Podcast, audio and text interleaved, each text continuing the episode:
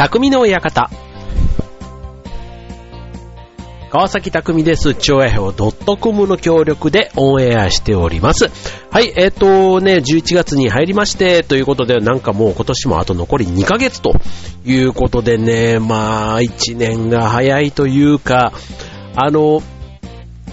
々週に船橋競馬場ダートランニングフェスタというね、年に1回10月にやっている競馬場をね、人が走るというそんなイベントをやって、今回5回目だったんですけども、この年に1回のイベント、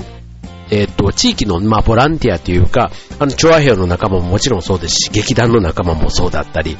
いろんなね、仲間ももちろん手伝ってくれるんですが、みんなボランティアということで、お手伝いをしてくれるんですね。で、普段は当然仕事も違えば、その所属している団体というか、そこもね、全然違ったりしますから、なかなか普段は会う機会というか、で、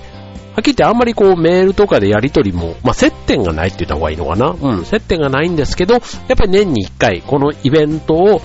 ね、みんなで作り上げていく中で、ミーティングだったり、あとは本番ももちろんですけども、顔を合わせて、で、打ち上げとかね、そういった場面場面では会うんですけども、そうは言っても、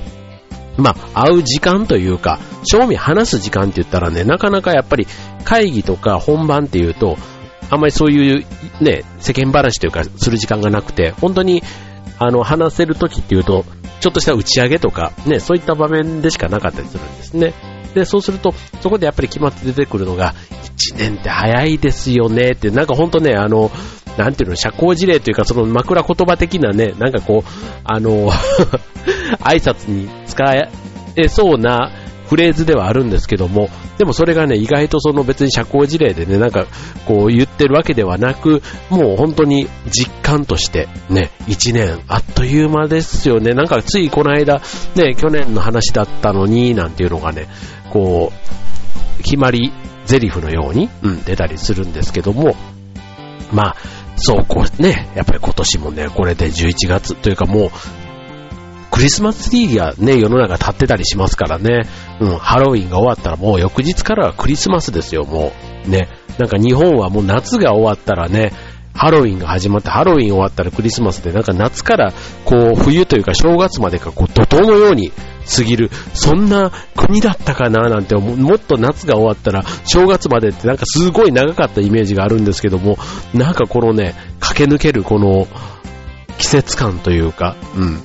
で、しかもやっぱ学生の時と違ってね、大人になるとやっぱり1年が早く感じる、その部分っていうのはとても改めて思いますけどね。はい、ちょっとそんなんで、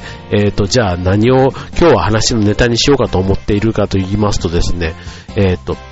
僕ね、昔から好きなやつで図鑑が結構好きなんです。たまたまね、家に実家というかね、そこにはたくさん図鑑を親が買ってくれててですね、その時はね、なんか当たり前のように読んでたんですけども、意外と図鑑って高いんですよね。値段が高かったりするんですけども、これね、本当に僕、これ男子と女子のまたね、その図鑑に対しての思い入れって違うのかもしれないんですけども、僕結構ね、なんていうの、コレクター癖っていうの、男子って結構ね、物を集めたりするの好きなんで、好きな人多いと思うんですけども、いろんな種類が網羅されているっていうの、なんかなんかそういったね、隅から隅まで読んだりする、その図鑑がね、とても好きで、いろんな植物図鑑、昆虫図鑑、動物図鑑、なんかいろんな図鑑をね、読んでましたけども、改めてね、なんか大人になって、その図鑑ね、絵とちょっとした解説と、なんかそういううんちくみたいなのがね、すごい子供ながらに好きで、で、その図鑑の中にいるものを実際実物でね、見た時とか、例えば昆虫図鑑でもいいですよね、その昆虫図鑑で初めて知ったものを、本物を、例えば蝶とかね、蝶々なんかは結構そういうパターンが多かったり、あとその逆、例えば鳥とかね、鳥は逆に自然のものをね、先に見て、それを図鑑で見たら、あ、この鳥だって後でね、知ったりすること。あと植物なんかも結構そういうのが多かった気がしますけどね。はい。図鑑。図鑑に対しての思い入れをね、なんか言うのもなんなんですけども。はい。そういうね、ちょっとオーソドックスなというか、ね、子供向けのイメージがある図鑑ですけども、この図鑑意外と、日々の生活に、ね、役立つ図鑑はもちろんですけども、大人のねちょっと遊び心をくすぐる個性的な図鑑っていうのもねたくさんあったりするんですね。はい。なのでやっぱりねちょっと大人になるとね、昆虫図鑑とかむしろちょっとグロテスクすぎてあんまりこうねじろじろじっくり見ようって最近は思わないんですけども、ちょっと面白そうなこんな図鑑皆さんに今日はご紹介したいと思います。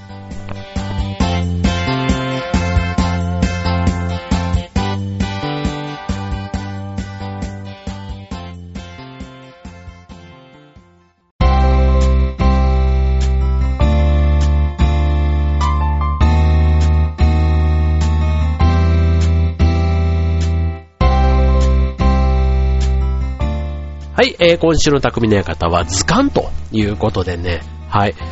図鑑もねもちろんそうですし、あとねいろんなねなんかそういうシリーズもので、なんとかの秘密っていうね、体の秘密とか、それこそ宇宙の秘密とか、なんとかの秘密シリーズみたいなね、そういうちょっと漫画形式ななんか学習の本みたいなのもね結構いいシリーズであってですね、なんかそういうのもねなんかほんと漫画代わりによく読んでたんですけども、もしかしたらなんかそういうのがねちょっとしたこう好奇心というか、のねなんとなく親はどこまで考えて買ってくれたのかわかんないんですけど、でも今思うとねああいう本って意外と高かったと思うんですよね。でも僕は兄弟がね兄と弟がいたので、なんとなく兄弟3人でね、読めるって考えたらもしかしたら安いと思ってくれたのかもしれませんけどね。はい。まあそんなね、小説とかは実はあんまり読まなかったんですけど、なんかそういうね、絵がある本っていうのがね、僕はとても好きで、はい。よく読んでましたが、まあそんな中でね、図鑑。ね。じゃあ今日はまず、日常生活で役立ちそうな図鑑ということで、はい。まず一つ目ご紹介しますのが、住まいの解剖図鑑。なんかタイトルだけでもちょっとおって思いませんなんか例えばこれ別に家を建てる人のための図鑑ってわけではなくて、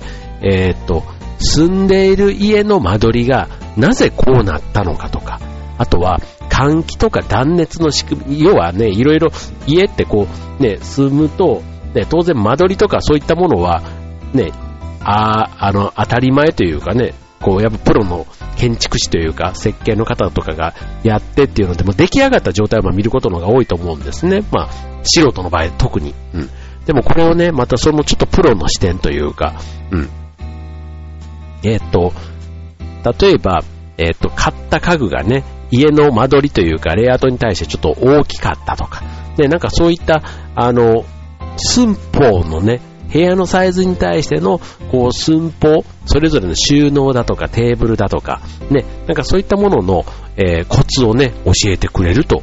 いうものなんですね。はい、なんか面白くないですか？これねお値段、1944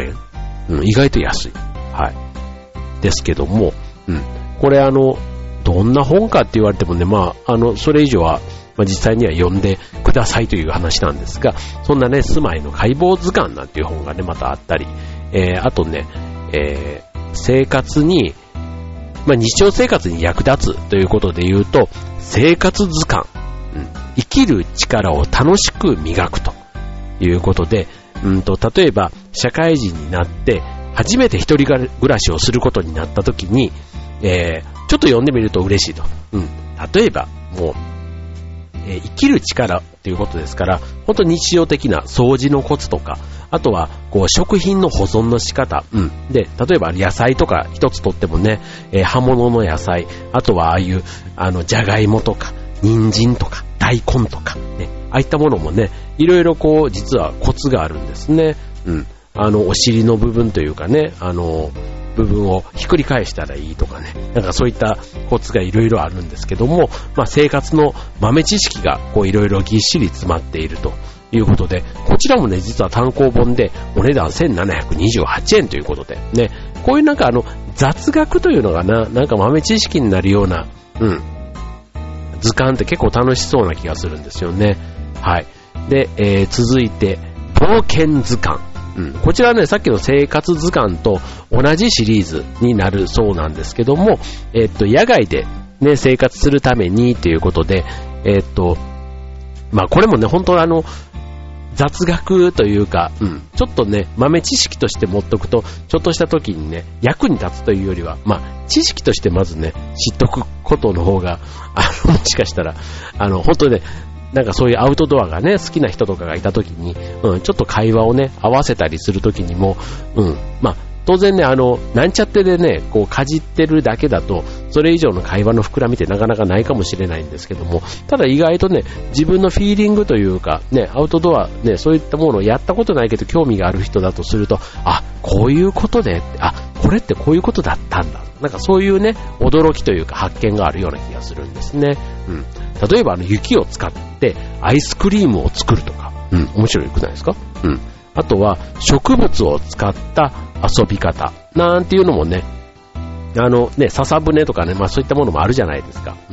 で、これをね、しっかりいろいろ読んでいくと、もう少しね、実用的というか、災害の時に使えるね、アウトドアというか、冒険図鑑ってね、野外で生活する、ね、例えば本当に普段ね、便利なこう水道だ電気だ、ね、なんとかっても当たり前のようにある暮らしをしている中で、何か不便になる、ね、災害の時なんていうのはやっぱり不便な、ね、時にこそ日頃、ね、当たり前のように使っている水道のありがたみとか、ね、電気のありがたみとかいろいろ感じることがあると思うんです、ね、でしかもその時に、ね、改めてこの不便な中だからこそ、なんかこの当たり前に対しての感謝の気持ちみたいなんでね、生まれると思うんですけども、ただそんな中でね、やっぱりこう知恵として知っといていいなって思うのが、例えば簡易トイレの作り方とか、あと応急手当の仕方なんていうのとかね、それこそ無人島とかね、なかなか狙ってじゃないと行く機会ないと思うんですけども、まあそういった時にね、こう持っておくと。ね、意外なところで役立つかもしれない。そんな一冊だと思います。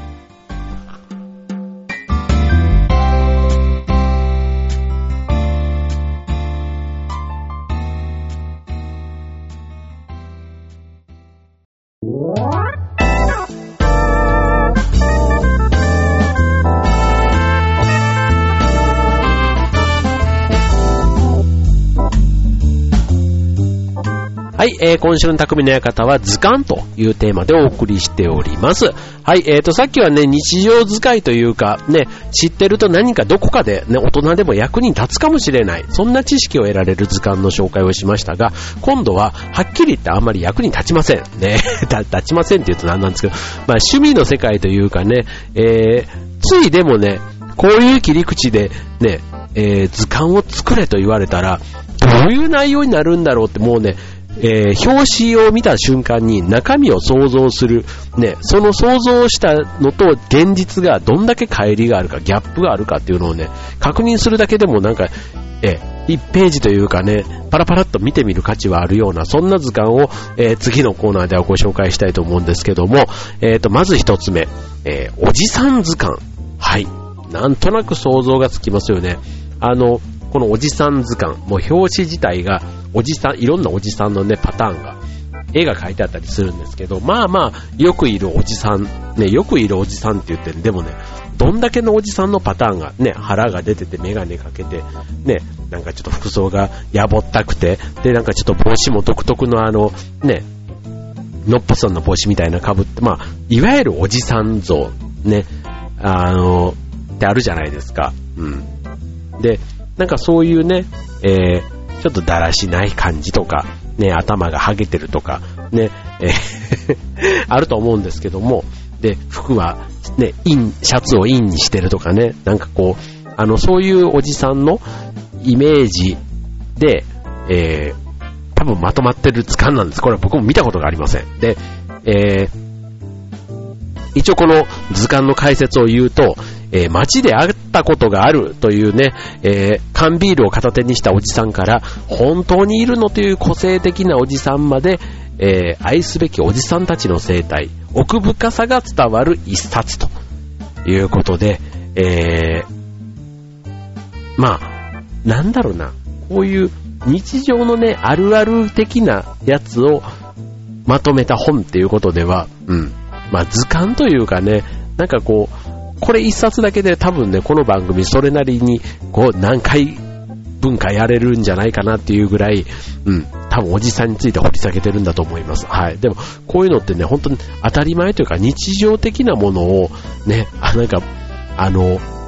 カ真面目というか、バカっぽいんですけども、そこをね、深く突き詰めると、一個の作品というか、うん、面白い、本にきっとまとまるんだろうなというふうに思いますけども、はい。まあ、おじさんね。あ、これね、おじさんももちろんありますけど、逆に、おばさんの方がテーマによくなるじゃないですか。うん、おばさんっていうのはね、なんかやっぱり、おじさんより、ね、さらにこう、表現力があるというか、ね、インパクトがある。おじさんってそれがなんか地味なんですよね。うん。激しいおじさんもいなかないんですけど、なんとなくおばさんの方がちょっとコミカルというか、ユーモラスな感じがあったりしますから、うん。だからおばさんが主人公になる、例えばね、4コマ漫画とか、それこそぐーたらママみたいなね、ああいったおばさんとか、ね、とにかくおばさんって何かと、そういう意味では、絵になるというか、ネタとして使いやすいというところはあるのかもしれないですね。まあそういう意味では、このおじさんっていうのにね、あえてスポットを当てた、この図鑑ね、ちょっとおすすめしたいなと思いますね。はい、続いて、世界で一番美しい元素図鑑。ね、元素と言われればね、本当に中学生がね、水平、リーベ、僕の船なんて言ってね、でうちのまさに中学生が一生懸命これを覚えてやってましたけども、この元素、うん、これはまたねマニアックな世界かなと思いますよね。うん、テレビとかでも結構紹介されて、その元素の美しさ、まあ写真が綺麗な分結構なねボリュームがあるそうです。うん、でこちらね元素というとまあイメージしにくいかと思うんですけど、ちなみにこれね、お値段4100円。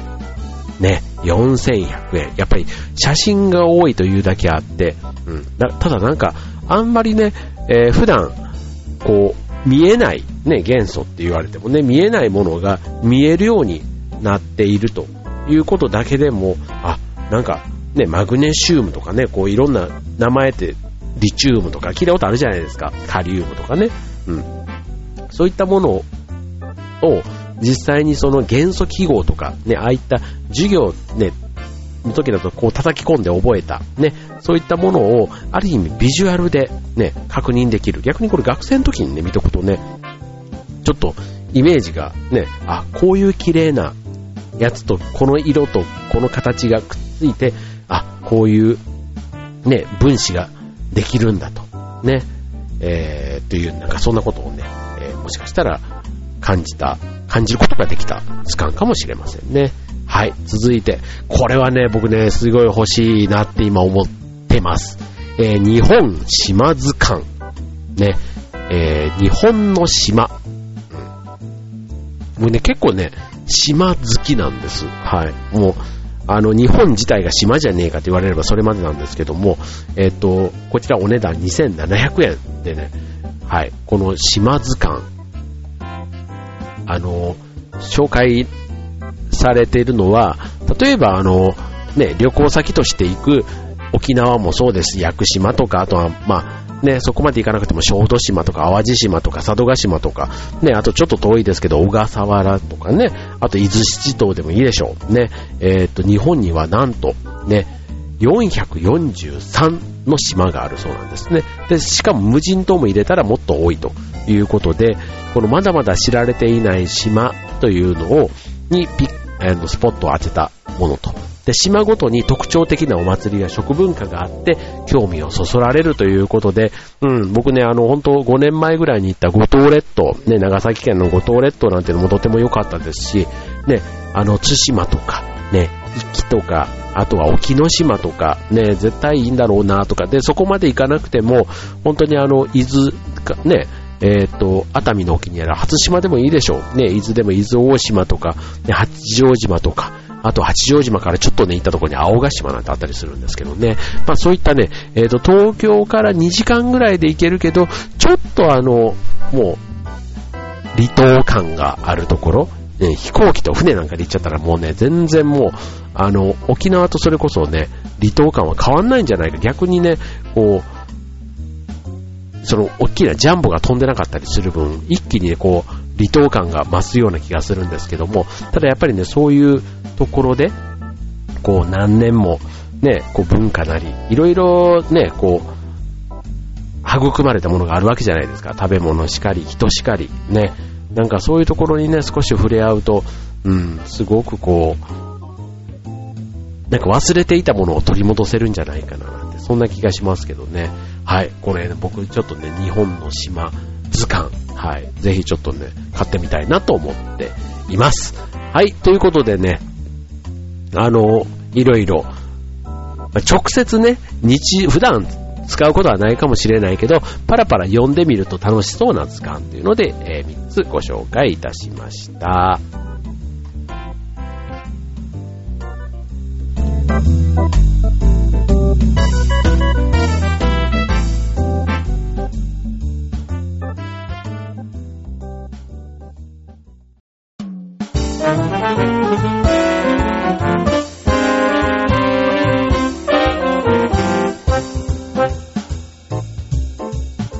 はい、匠の館終わりが近づいてまいりましたということで今週はね図鑑ということでね、はい、まあまあ、読書の秋とねは言いますけども、まあ、なかなかねこう小説とかね本当に僕ね本の虫と言われるぐらい本が好きな人って僕の周りも結構いるんですけども、うん、本ってちゃんと読むと本当になんか映画とかともうそうなんですけども結構自分の世界にこう入っていけるじゃないですか、だから時間も経つのも早いでしょうし、なんかねすごくこうある意味なんかいいホルモンかなんか出るのかわかんないんですけど、なんかこう自分の世界にこう入り込める幸せというか、うん、だから本を読むのが好きな人っていうのはなんかこうね精神的にこう落ち着いてるというか幅があるような人のような気がするんですね。はい。で、まあそれとねちょっと今日の図鑑とはまたちょっと違うんですけども、うん、やっぱりこう本から得られた知識をさらに自分の想像力というか、うん、そこで膨らませるのってすごくなんかね幸せなまあ趣味というのかな、うん、でしかも一人でできるじゃないですか、うん、なんかこう他人がいなくてもね誰かがいなくてもできるっていう意味では本を読むっていうのを趣味にできてる人ってね改めてなんか読書が趣味でしてね方たくさんいますけども、うん、なんかそういう僕はあんまりね読書が趣味かと言われたら決してそんなことは全然なくてですね、はい、しかも一冊買っても好きなとこだけパラパラって読むようなのが結構好きなねつまみ食い的なねその読み方がすごいまあ好きというか、うん、だからきっちり前からねこう最初から終わりまできっちり読むような読書をねあんまり普段しないだけにこういう図鑑みたいにどっから見てもいいとかねなんかそういったものの本はね手元に置いときたいなって思うんですね。はい。ということで、まあ、秋の夜長にね、こういうのってこうあったりするとね、意外とお客さんとかが来て、暇つぶしにバラバラ見てると意外とね、人によって、図鑑の興味を持つページが違ったり、うん、自分だったら絶対読まねえなみたいなところのことをね、ちらっと見つけて、その人の知識とね、その図鑑の載ってることを合わせて話をすると、おーとかね、なんか言っちゃったり、なんかそういうのもね、なる気がしますね。まあ、ね、今時こう、調べ物、昔だったらね、調べ物って言ったら図鑑とか辞書とかいろいろ使って、今で言ったらもう全部インターネットでね、調べられちゃったりするんですけども、やっぱりこういうふうに一つにまとまって、あと本としてね、読める魅力っていうのがやっぱり図鑑の良さなんだろうなっていうふうには思いますね。はい。まあ、皆さんもね、多分図鑑今まで一生